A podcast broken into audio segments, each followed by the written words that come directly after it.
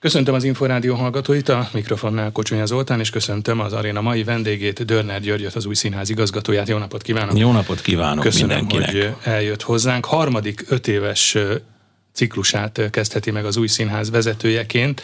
Ja, ha jól tudom, a kinevezés megtörtént, de az újabb öt éves megbizatás majd jövő februárjától szól, és akkor indul.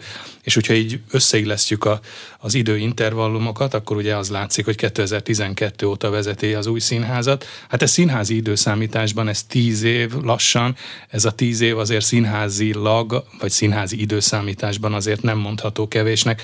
Van ilyenkor azért egyfajta mérlegkészítés, hát gondolom talán az újbóli pályázat is apropót kínálhatott egyfajta összegzésre. Hát igazából a mérlegkészítés az a könyvelő feladata, a, a színház vezető feladata az, hogy a színházat vezesse és az előadásokat adjusztálja. Nem igen, úgy, hogy úgy, Gondolom, is, amikor, is, nem amikor tudom, írta a pályázatát, azért hogy, hogy persze, az elmúlt tíz évet mindenféleképpen össze tudom foglalni, de hogy ez, hogy ez hát mérleg, vagy nem mérleg, nem mérlegelek én semmit, teszem a dolgomat, játsszuk az előadásokat, remek szerzők vannak, magyar szerzők, nagyszerű színészek vannak, egyelőre még közönség is van, noha a járvány miatt egyre kevesebb, de azért vannak, félnek még vannak, az emberek? Az emberek menni? nagyon félnek. Az emberek, én is félek. És teljes joggal, hiszen szörnyűségek történnek körülöttünk a világba, és ez alól mi sem tudjuk kivonni magunkat, még akkor sem, hogyha beoltatjuk magunkat, ahogy a mellékelt ábrák mutatják. Tehát minden ellen, minden mellett lehet érvelni, mert aki túlesett a betegségen, védettséget élvez önmagától, a, te, a saját szervezete dolgozta ki az ellenanyagot, aki meg oltást kapott annak az oltás,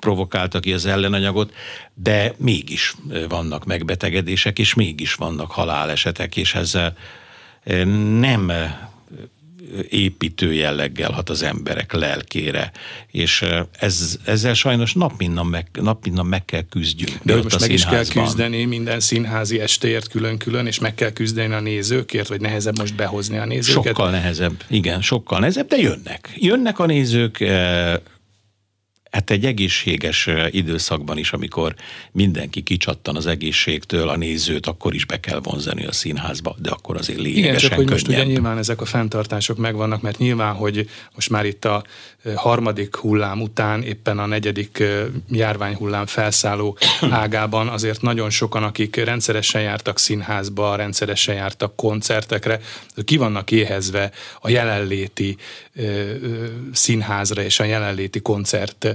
élményre. Nyilván, hogy ha megtehetik ezt, akkor, akkor megtennék, de ugyanakkor ott van az a félsz és az a, az a bizonytalanság érzet, hogy hát most üljünk be 4-500 ember közösségében egy zárt térbe, tehát megvan az a kockázat, hogy, hogy esetleg az egy veszélyforrás lehet. Így tehát van, itt... ez pontosan így van, ahogy elmondta. Hmm.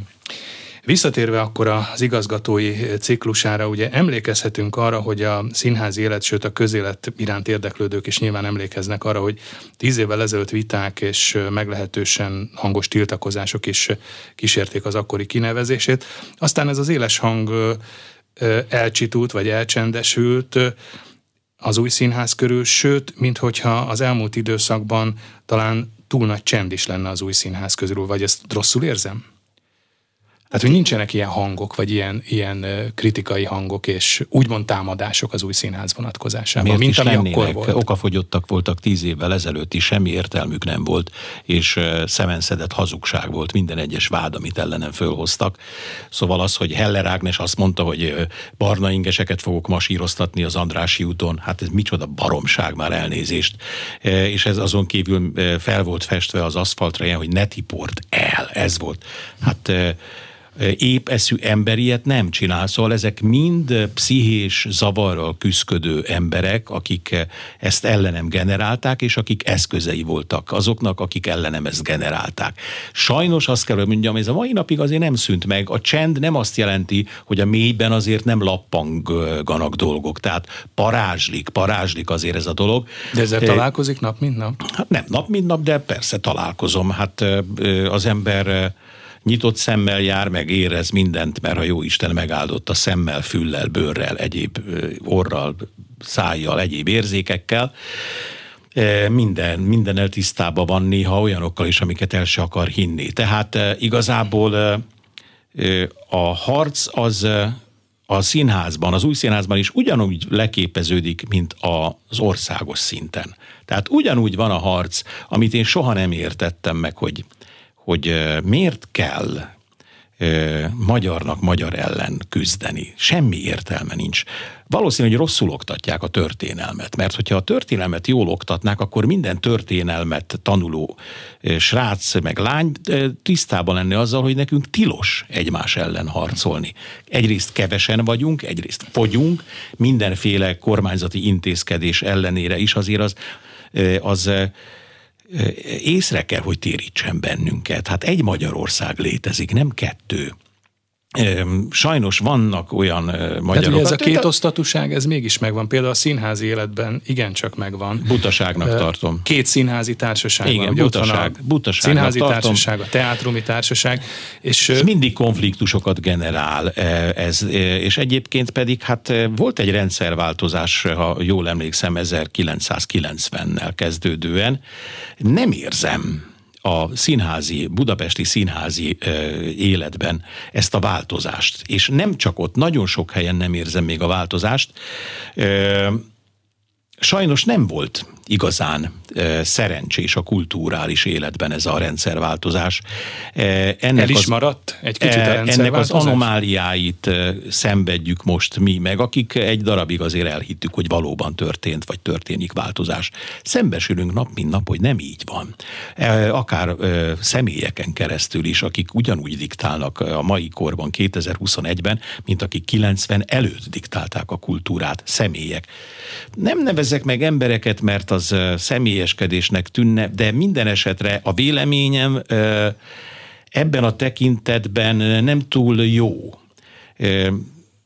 Egy változásnak mindig az kell legyen, most ha azt nézzük, hogy mi van a forradalom címszó alatt a lexikonban, akkor az van, hogy a forradalom a tulajdonviszonyok radikális megváltoztatását jelenti. Hát forradalom ebben a tekintetben biztos, hogy nem volt. A tulajdonviszonyok radikálisan nem változtak meg. A tulajdonviszonyok most is néha felháborítóak, ha körülnézünk Magyarországon. A kulturális viszonyok, ha lehet, tán még felháborítóbbak. Tehát a közállapotok azok Persze, hogy rengeteg javulás van, meg nagyon sok területen megyünk előre, és egyre jobban, és képesek vagyunk fölvenni a harcot az ellenséggel, de az ellenséggel valóban harcolni kell, és nem a kegyeit keresni, nehogy rosszat mondjanak rólam. Néha ez, ezzel találkozom, és ez engem megdöbbent, és igazából nem ezt tartom a követendő útnak. Ha harc, akkor harcolni kell az ellenséggel. Nekem legalábbis a nagymamám ezt mondta.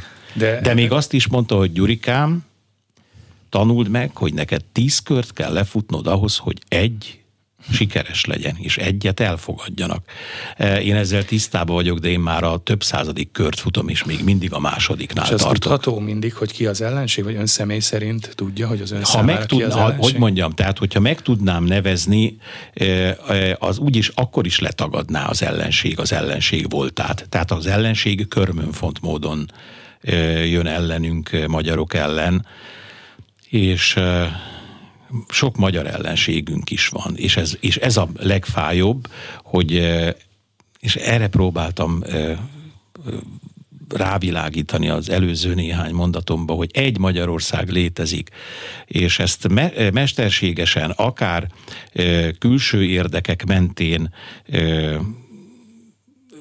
ér- érvényesíteni, az, az óriási nagy bűn. Ez az említett kettéosztottság vagy kétosztatúság egyébként hogyan látja, hogy miként lenne meghaladható? Én emlékszem arra, hogy jó sok-sok évvel ezelőtt a Pécsi Országos Színházi Találkozón, a poszton, ami azóta már szintén elhalt, különböző konfliktusok nyomán vagy konfliktusok révén. Jordán Tamásnak, aki egyébként a poszt létrehívója vagy ötletgazdája volt, ott Pécsen volt egy úgymond jelképes akciója, hogy elásott egy csatabárdot, hogy úgymond legyen már vége ennek a szekértáborosdinak, és legyen kompromisszum, és legyen béke. És hát azóta eltelt jó sok év, és azt látjuk, hogy ezeket a csatabárdokat ugyanúgy haigálják, sőt, szinte már egy ilyen háborús mazsinó vonal épült ki. Hát a színházi életben mindenképpen, de hát talán a kulturális életre is vonatkoztathat mindez. Szóval hogyan lehetne ezt ön szerint meghaladni, vagy Nos, túllépni ezen? A jelkép az jelkép. A valóság meg valóság. Jelképesen el lehet ásni csatabárdot, és ez egy kedvező hír. Hírnek elmegy, de valóságnak semmiképpen nem. Tehát ha a valóság nem az, mint amit a jelkép takar, akkor a jelkép is hazugsággá válik. Azt hiszem, hogy ezzel állunk szemben, mert a, a, a csatabárdot akkor ássák el, amikor valóban megszüntetik a csatát. Megszűnt a csata? Nem. Akkor a hát csatabárd egy... elásása az egy, az egy, hogy mondjam, az Igen, egy talán, volt. hogyha sokakban megvan, vagy feltámad az igény erre, akkor talán előbb eljön a békekötésnek, a, vagy a megegyezésnek az hát, időpontja most is. Hogy nem? mondjam, van egy nagyon kedves uh, uh, dalszövegem, az, hogy egy doboz áll középen, zárójelben hozzáteszem televízió, egy doboz áll középen. Jöhet így a béke? Mindenki azt nézi, és hiszik, amit elmond. A másikat legyőztük, mondja az egyik csatorna, a másikat legyőztük, mondja a másik csatorna. Na most a dalban az is benne van, hogy ezt a készüléket elviszik, és nagyon sok egyéb más televíziós készülékkel egy nagy tüzet raknak belőlük, és együtt melegszenek ennél a tűznél. Hát várom már ezt az alkalmat, a jelképes, ugye csatabárt, uh-huh. jelképes csatabárdelásás és jelképes doboz ö, ö, melegítő eszközé való transformálására. Térjünk is vissza az új színházra, mert mégiscsak ez a fő témánk a mostani beszélgetésben. Az új színház merőben más lesz, mint a többi fővárosi színház, mondta ezt még az első igazgatói ciklusát kezdve. Más lett merőben más, mint a többi fővárosi színház? Igen. Merőben más értékeket más. képvisel? Egészen más, más értékeket, színház? hiszen uh, mi magyar szerzőktől játszunk és olyan szerzőktől is, akik az elmúlt kommunista rendszerben el, el voltak tiltva.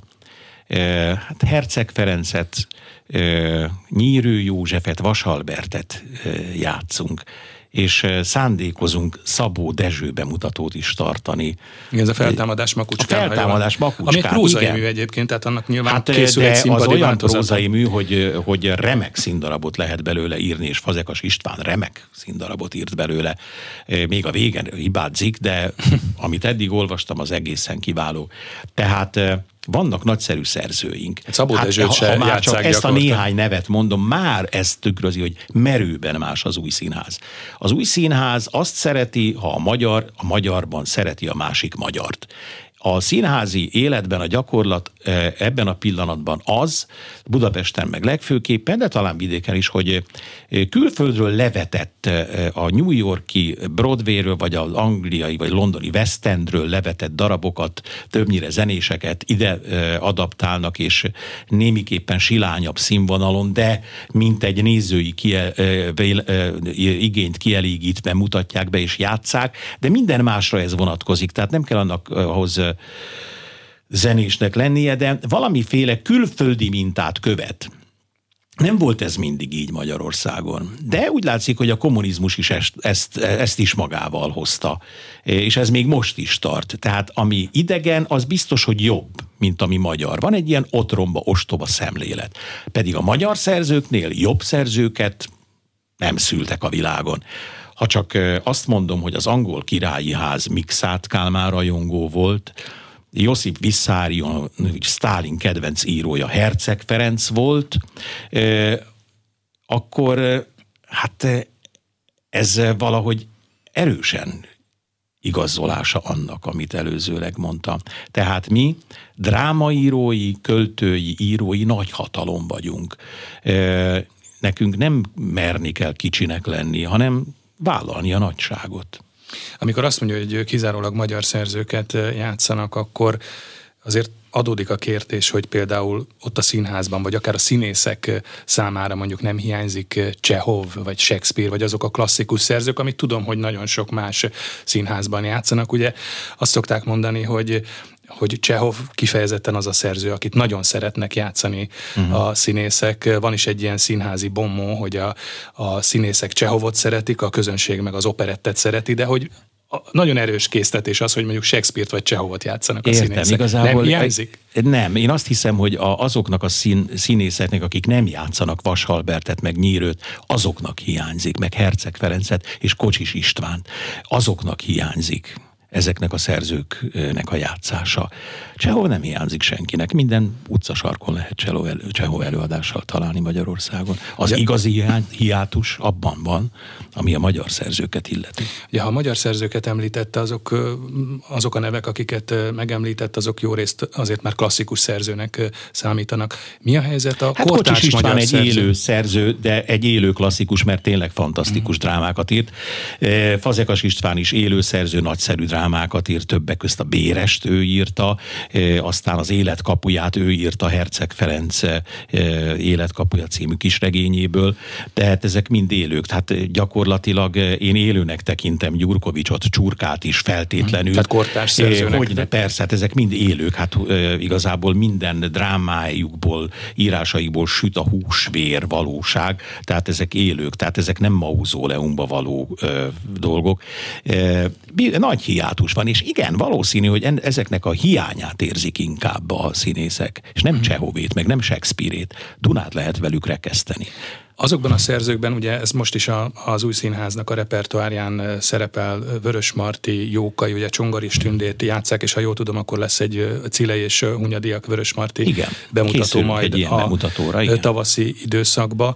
Hát ők sem gyakorta játszott szerzői a magyarországi színházaknak, pedig hát ugye Vörös Marti meg Jókai ott vannak a magyar irodalom úgymond panteonjában, de valóban azért egy kicsit talán szoborszerűen tehát a többség számára az iskolai kötelező olvasmányokat, vagy mondjuk a nagyszülők könyvespolcán keresgélt köteteket jelenti, vagy ez jut róluk eszébe. Élő eleven szerzők? Nem így van. Ezzel nagyon, nagyon ők... tudnék ezzel vitatkozni. No, de nem mitől... mauzóleumba való szerzők. Az, hogy valakit nem ismernek, attól nem kell mauzóleumba Tehát megvan az tenni. aktualitásuk, a mai, mára érvényes gondolatok? Nem, hogy az aktualitásukban meg örök, örök életűek kell legyenek, örök érvényű dolgokról beszélnek. Hát a csongor és Tündét, ha valaki felületesen nézi egy színházi előadásban, vagy felületesen készítik el. Hát a Csongor és Tünde az egy misztérium játék. A misztériumjáték pedig az európai színjátszás alapja. Erről szól a Jáderman, erről szól a Faust, az ember tragédiája, minden valamire való szerző azért törekszik az ég felé.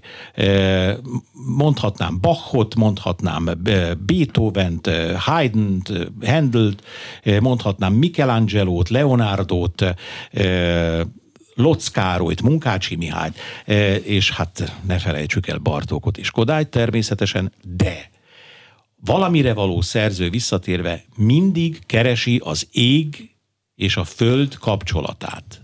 Mert az ember itt van a földön középen. Az égi erő és az alvilág erői harcolnak az ember lelkéért. Ez a misztériumjáték alapja, az európai színjátszás alapja. Ha valaki ettől eltér, az nem attól van, hogy rossz a szerző, hanem az elégtelen a szerző megszólaltatására, aki erre vállalkozik. Tehát a csongor és tündét úgy felfogni, mint egy, egy szerelmi történetet, ahol egy úrias szerelem és egy pórias szerelem zajlik, és közben ott vannak az ördögfiókák, meg egy boszorkány, akik úgy szórakoztassák a népet, ez egy óriási tévedés. Itt misztériumjátékról van szó, hogy van egy tünde, aki tündér és a felső világból van, és beleszeret egy földibe, egy földi emberbe, és ezért harcol, és keresik a módját, hogy hogy lehet az égbe jutni ezzel a szerelemmel, és na lá, hogy ott van az alvilág, amelyik foggal, körömmel harcol, hogy ezt a szerelmet visszahúzza le a pokolba, mindent el is követ. De az alvilág az nem randa az a legszebbnek mutatkozik mindig, hogy az embert elkápráztassa, hogy az alvilágba tudja vinni.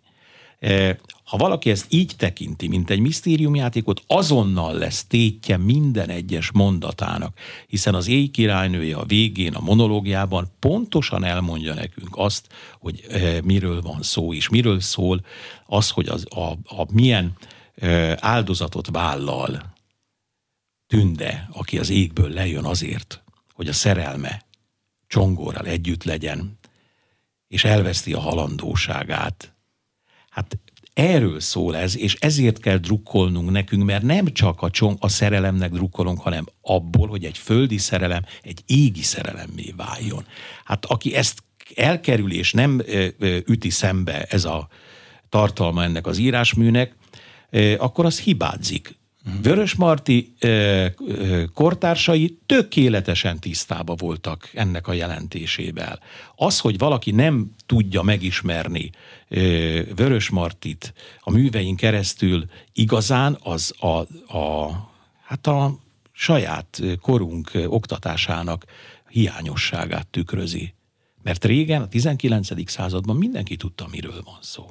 Ez a jó és rossz küzdelme, vagy a jó és a rossz küzdelme az emberi lélekért tulajdonképpen erre vezethető vissza, hogy például a most már többször emlegetett Csongor és Tünde előadásukban például Mirigy nem a hagyományosan az a csúnya, visszataszító öregasszony, hanem hát egy nagyon kívánatos hát az és szép nő. nő. Hát az, a, hát az Szokatlan, nem szokták, nem szokták így játszani. Hát miért nem? Mert nem tudják, hogy miről van szó. Hát nem ismerik, nem tudják Vörös Martit, nem tudják, hogy létezik ilyen, hogy misztériumjáték. Nem ismerik a középkort, ugye mi mindig sötét középkornak tanultuk az iskolába egy nyavaját. Hát egy sötét korszakban nem épülhet egy kölni dóm, vagy egy, egy jáki templom, vagy egy Notre Dame. Azért azt is látjuk, hogy ezeket pusztítják, és um, olyan, olyan erők, hát amik ellen annak idején Bakóc Tamás pápavárományos esztergomi érsek is harcolt sikertelenül. Hát reménykedünk, hogy mi azért van, sikerrel járunk a félni valónk most így 2021 vége Mitől? felé járva? Attól, van, hogy van félni valónk? Félni valónk van, hát hogy ne lenne. Az egész emberiség történelme egy nagy félnivaló hát mindig kell félni valamitől, ha mástól nem attól, hogy megázok, az, hogy agyon csap a villám, megesz egy medve, ettől mind félni kell, de az, hogy az ember embertől féljen, az a legszörnyűbb. Tehát hmm. most azt, ezt a korszakot éljük, hogy, hogy emberek félnek emberektől, és az hát nem komilfó, enyhén szólva. Többször mondta azt interjúkban, talán itt is beszélgettünk már ugyanebben a műsorban erről, hogy ön szerint, és tulajdonképpen folytatjuk is a hírek előtt elhangzott gondolatot ezzel, szakrális műfaj a színház, de hogy általában a mai színházi világ ennek a szakralitásnak hiány van? Igen. Mit Hat, jelent ez? Határozottan, igen. Ha, de hogyha azt mondom, ugye most ilyenkor, amikor azért szakralitásról beszélünk, és színházról így együtt, vagy egy mondatban, akkor óhatatlanul akár az irodalmi tanulmányaink alapján ugye az jut az eszünkbe, hogy katarzis. A katarzis és szakrális színház meg szakralitás az összekapcsolható? Vagy? Az szinte ugyanaz. Csak az egyik görög szó, a másik latin szó.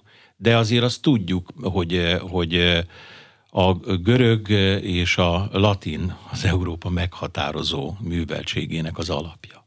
Uh-huh. Úgyhogy ez a kettő szorosan összetartozik. A szakralitás jegyében rendezték meg már többször is a Keresztény Színházi Fesztivált. Ugye, ha jól tudom, akkor ez most már a hetedik, hetedik alkalom volt novemberben a igaz. Keresztény Színházi Igen. Fesztivál ez mi köré szerveződik mindez? Tehát a hit és a kereszténység megélése színházon vagy színpadi műveken keresztül? Nem. Ez egy világi dolog. Itt egyszerűen szakrális műveket, amik tartalmaznak szakralitást. Tehát olyan történetek, legyen az a legbanálisabb történet, ami arról szól, hogy az ember a végén állásfoglalást kap tehát egy gazember megjavul, és lehet vele együtt érezni, és az ember ezt üdvözölni tudja. Ez például felfedezhető Csiki Gergely nagymamájában? Mert Mi? ugye az is benne volt hogyne, a keresztény persze, színházi persze, fesztivál programjában. Hogyne, hát Én abszolút, egy kicsit meglepettel láttam. Abszolút, hát persze. Hát a szeretet az, az, az, az, az, hogy mondjam, az egy alapvető érzés, és a nagymamába a szeretet az tobzódik. Tehát az egy, ez, ez, ez annyira hiány vagyunk ennek az érzésnek, hogy néha már fáj. Ezt nem elég hangsúlyozni elégszer. Nullától 24 óráig percenként akár. Magyar szerzőket említett, és ugye szóba került a kortárs magyar dráma vagy kortárs szerzők is. Ugye Vicián Otto az új színház művészeti vezetője, ő maga is színművész, több repertoárról lévő darabban is játszik az új színházban, és említett, hogy fontos és jelentős az ő szerepe, és hogy figyelik, nyomon követik a mai szerzőket, a kortárs magyar drámairodalmat. Valóban ezt próbálják feltérképezni, hogy mi az, ami mondjuk az új színház profiljába akár a kortárs szerzőktől beilleszthető lenne? Volt is ugye, emlékszem annak idején, talán még az első igazgatói ciklusa idején, lehet, hogy az csak terv volt, de hogy drámapályázatot írnak ki kortárs szerzőknek. Hát igazából ilyet, ezt megtettük. Tehát meg folyamatosan olvassuk a drámákat, és egyre jobb színdarabokra bukkanunk. Hát a civilizátor madástól hát alig ismerik. A madács az, az csak az ember tragédiájával azonosítják. Hát a civilizátornál aktuálisabb mű pillanatnyilag talán nem is létezik. Lehet, én most mindig a kortárs szerzőkön lovagolok, de hogy kortárs szerzőket is próbálnak Péld... megnyerni, azért is hát gondolom, mert ugye nincs igazi kortár, kortár, tere vagy de, de, de, a... de, hogy mondjam, kortárs szerző, ne feltétlenül Jó, az extremitás lehet. Mhm. jusson eszünkbe arról, hogy kortárs. Mert hogy azt mondom, hogy kortárs, akkor mindenkinek a McDonald's, a Wendy's Chicken és a nem tudom én, a Kentucky Fried Chicken jut eszébe, meg a, a fast food, ezek, ezek ahelyett, hogy például Kocsis István jutna eszükbe, vagy például Fazekas István jutna eszükbe, vagy például Csurka István jutna eszükbe, e, vagy mondjam, ezek is kortársak, kortársak. Nem feltétlenül az extremitás jelenti a kortársiságot. Sőt, az csak egy nagyon vékony kis mesdjéje. Mm. Most az előbb említettem ilyen gyors éttermi láncokat, de azt azért hozzá kell tennem, hogy például Olaszországban van egy olyan üzletlánc, ahol csak slow foodot lehet enni. Tehát aki oda bemegy, nem kap gyorsan semmit. Ott módszeresen, nagyon jól, lassan, komótosan, mívesen elkészített ételekhez lehet jutni. Lehet, hogy egy-másfél órát is el kell ott tölteni, de hát ennek ez a módja. Többször említette Csurka István nevét, az ő alakja és a neve szorosan összekapcsolódott azért az új színházzal, ugye együtt pályáztak, úgy volt, hogy intendánsa lesz a Így van. színháznak, aztán nem lett, de hát azért megkockáztatom, hogy úgymond házi szerzője se lett az új színháznak, azért olyan túl sok csurka darab nem volt repertoáron. Ennek... Ugye volt, volt ott az a hatodik koporsó című vitatott darab, amit szerettek volna már a, az új színház Főleg olyanok, vezetett. akik nem értenek hozzá, főleg azok vitatták, mert hmm. akinek gőze nincs semmiről, az mindenről De végül is, ha jól emlékszem, akkor a, az akkori főpolgármester Tarlós István kérte, hogy nem mutassák be ezt a darabot. Hát igazából e, egyáltalán nem ezen múlt, hanem a, a jogutódok magatartásán, hmm. és ez van a Te jelen pillanatig. Igen, e, úgyhogy Megmondom őszintén. Ez hogy ezért nem is nagyon tudnak csurkadarabokat hát játszani? körül az országban hány csurkadarabot játszanak. Nem, nem játszák. Nem nagyon játszanak. Hát persze, hogy nem játszák. A jogutódok nem engedik. Véletlen? Nyilván nem az. Nem tudom, mi történt, de ez, hogy mondjam, művészet ellen való vétek. Uh-huh.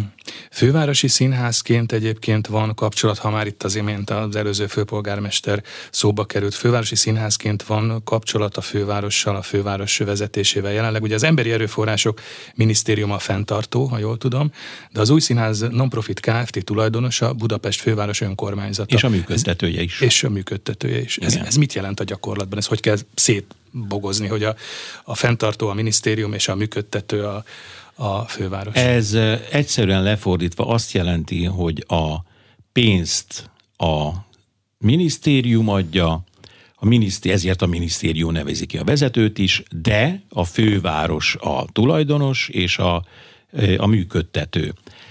Legalábbis így. De ők is adnak pénzt nem, nem adnak. Sajnos nem adnak, pedig a működtetés, ugye ez a szó azt akarja, hogy a működéshez szükséges pénzt adják. Tehát ha valami meghibásodik, beázik, eltörik, avit lesz, erre bizony a fővárosnak kéne áldoznia, de nem teszi. Uh-huh. Ezt az elmúlt két évben óriási szükségünk lett volna rá, nem tette meg, és a mai napig is nagy szükségünk lenne csőrendszer felújításra az alaksorban, és bombázzuk a fővárost, nem, nem teszik meg.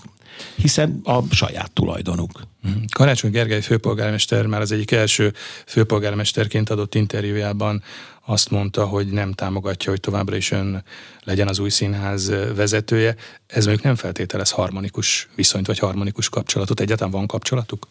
Hát igazából én személy szerint nem ragaszkodom semmiféle személyes kapcsolathoz. A munkatársaim tartják a kapcsolatot a fővárossal.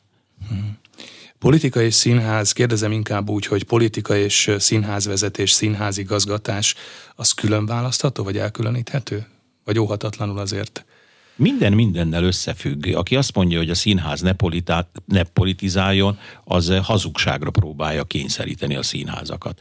E, vagy legalábbis hazugságmondásra, mert hiába mondja valamelyik színházvezető, mi nem politizálunk, nem a lófarát, nem. Hát minden egyes e, megnyilvánulás e, lefordítható a politika nyelvére is arról nem is beszél, hogy a színháznak persze, hát az a egyik feladata, hogy politizáljon. Na természetesen nem az aktuális pártpolitikára gondolok, hanem egy mindent átfogó szellemi harcra gondolok, és az egészséges szemben a napi pártpolitikával, már ami a színházat illeti. Beszélt arról korábban, hogy úgy gondolta, talán még az első igazgatói ciklusát kezdve, hogy elsősorban színészként viszi vagy vezeti majd a teátrumot. Hát most is játszik, sőt rendez is, ugye legutóbb a Gyurkovics darabot, a Császármorzsát állította színpadra. Sikerült úgy színházat igazgatni, hogy azért a, a művész, a színész se vesszen el? Nem. Nem, ellenérdekeltek. Egy színház igazgatónak sajnos nem azok az érdekei, mint egy színésznek. Ezzel én szembesültem, nagyon nehéz volt és uh, gyötrelmes, de sajnos ez az igazság. Tehát színészi a... ambíciókat kellett visszavágni? Vagy nem, nem, nem magamról beszélek, mert azt semmiképpen nem tartom kívánatosnak, ha egy e, színház vezető, aki egyébként színész is, a hatalmánál fogva magára osszon szerepeket. Én ezt nem is tettem meg, nem is teszem meg, de az, hogy más egy színésznek az érdeke, és más egy színház vezetőnek az érdeke.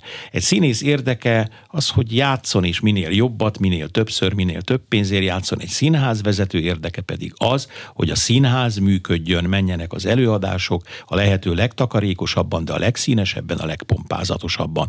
Na most ez elég sokszor ütközik egymással. Tehát szembesültem azzal, hogy nem mindig ugyanazok az érdekeim nekem színház vezetőként, mint színészként.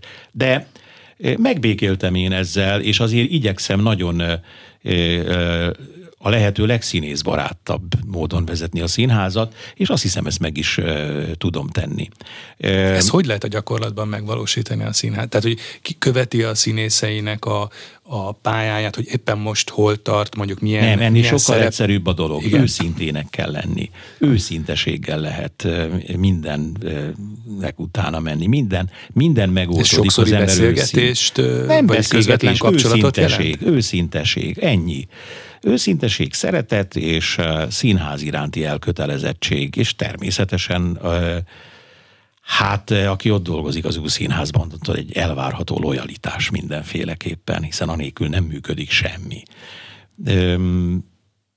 Nem tudom, hogy volt egy kérdés, amire talán nem válaszoltam, vagy... Hmm, szerintem nem. igen. Nem. Én arra a, azt, azt kérdeztem, igen? hogy ezeket a színészi ambíciókat, ja, ér, vagy igen, hogy igen, színészként igen. vezeti a színházat, igen. ezt mennyire sikerült... Hát igen, hát ne, ez nem, nem, ez sajnos, sajnos szembesültem vele, hogy ez nem, hmm. nem, nem ugyanaz a színésznek az érdeke, mint a és igazgatói, de azért azt azért, igen, azt felejtettem el talán, hogy játszom, igen, játszom a színházban két előadást, az országjáró Mátyást és az élet kapuját, de sőt, játszottam az az a szép fényes napot mm. is, de ez kifejezetten a rendező kérése volt, Kerény Imre kért arra, hogy én játszam el Géza fejedelmet.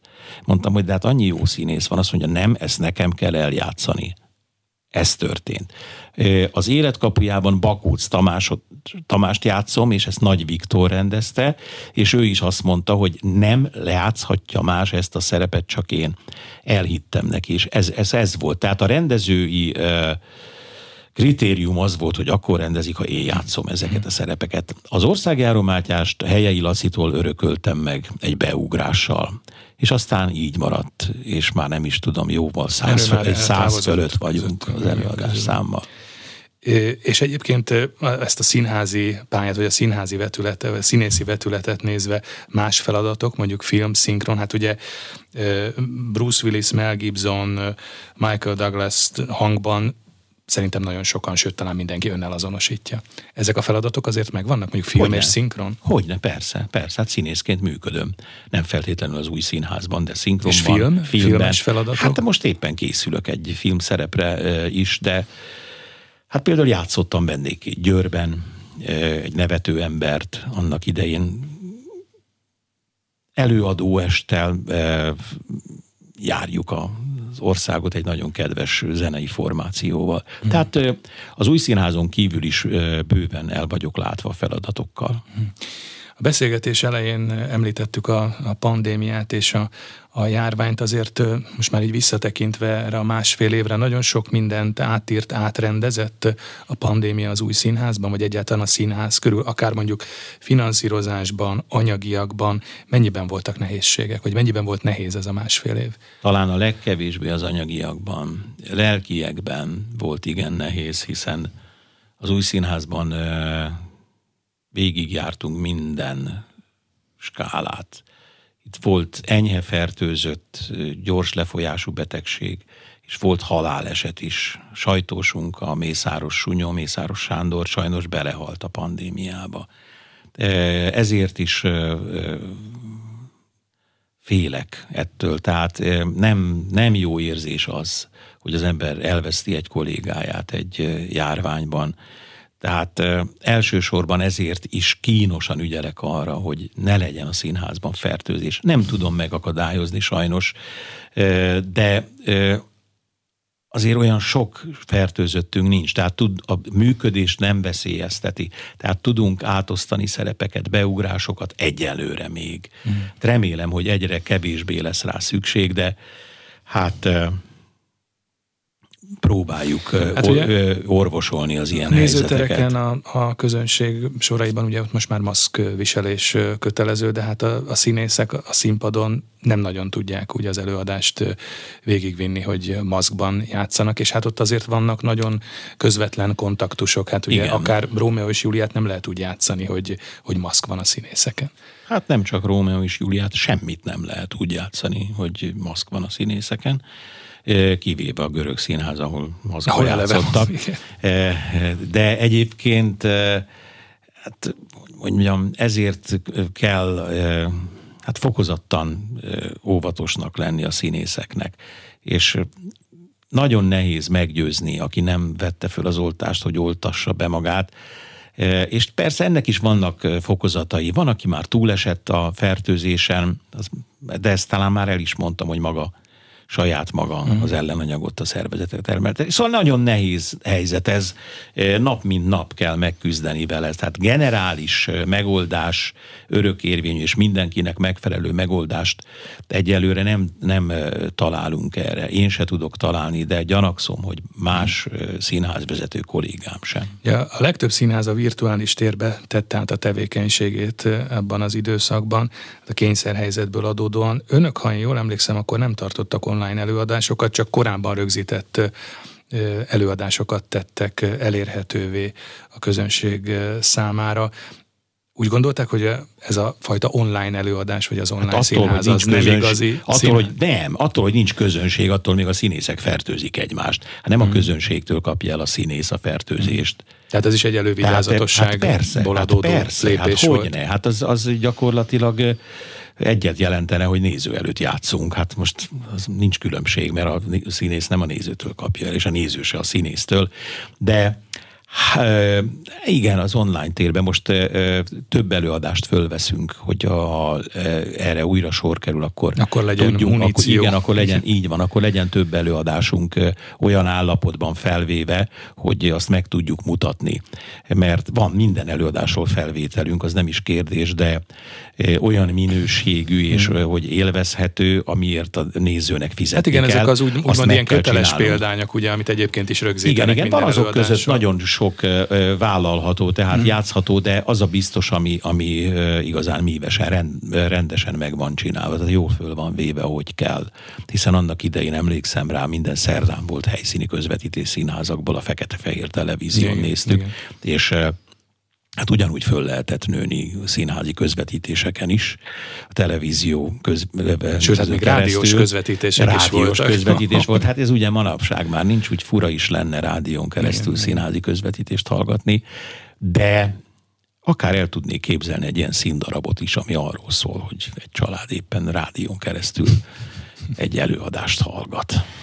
Nyilván, hogy ketté tört az évad, sőt talán több évad is. Ugye, ha jól emlékszem, akkor május közepén nyitottak ki újra az új színházban, és akkor rögtön júniusra két premiért is időzítettek, egy jókai szegény gazdagok átiratot, Igen. ugye a Fácia, a Fácia Negrát, és a és már a említett Császár Morzsát Gyurkovics darabot, ami rendezett. De most még ugye lesz két újabb bemutató, de ez csak jövő tavasszal. Így ez van. most itt egy nagyobb szünet akkor. Ez Igen. mi ennek az oka?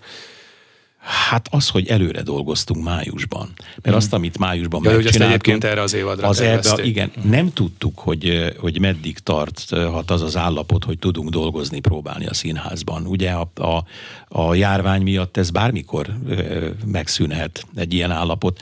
Hát most ebben a pillanatban is előfordulhat bármikor, hogy egy színház ö, képtelenné válik arra, hogy előadásokat játszon. Ha például ö, tíz színészből négy megbetegszik, nagyon nehéz és utána pótoljuk, és aztán megint négy megbetegszik, akkor azt is pótoljuk, és aztán végül is teljesen kicserélődük a színészi eh, gárda abban az előadásban. Szóval ez eh, e felé nem igazán szerencsés menni. Mi gyorsan két előadást megcsináltunk még májusban, amikor alább hagyott a eh, pandémia.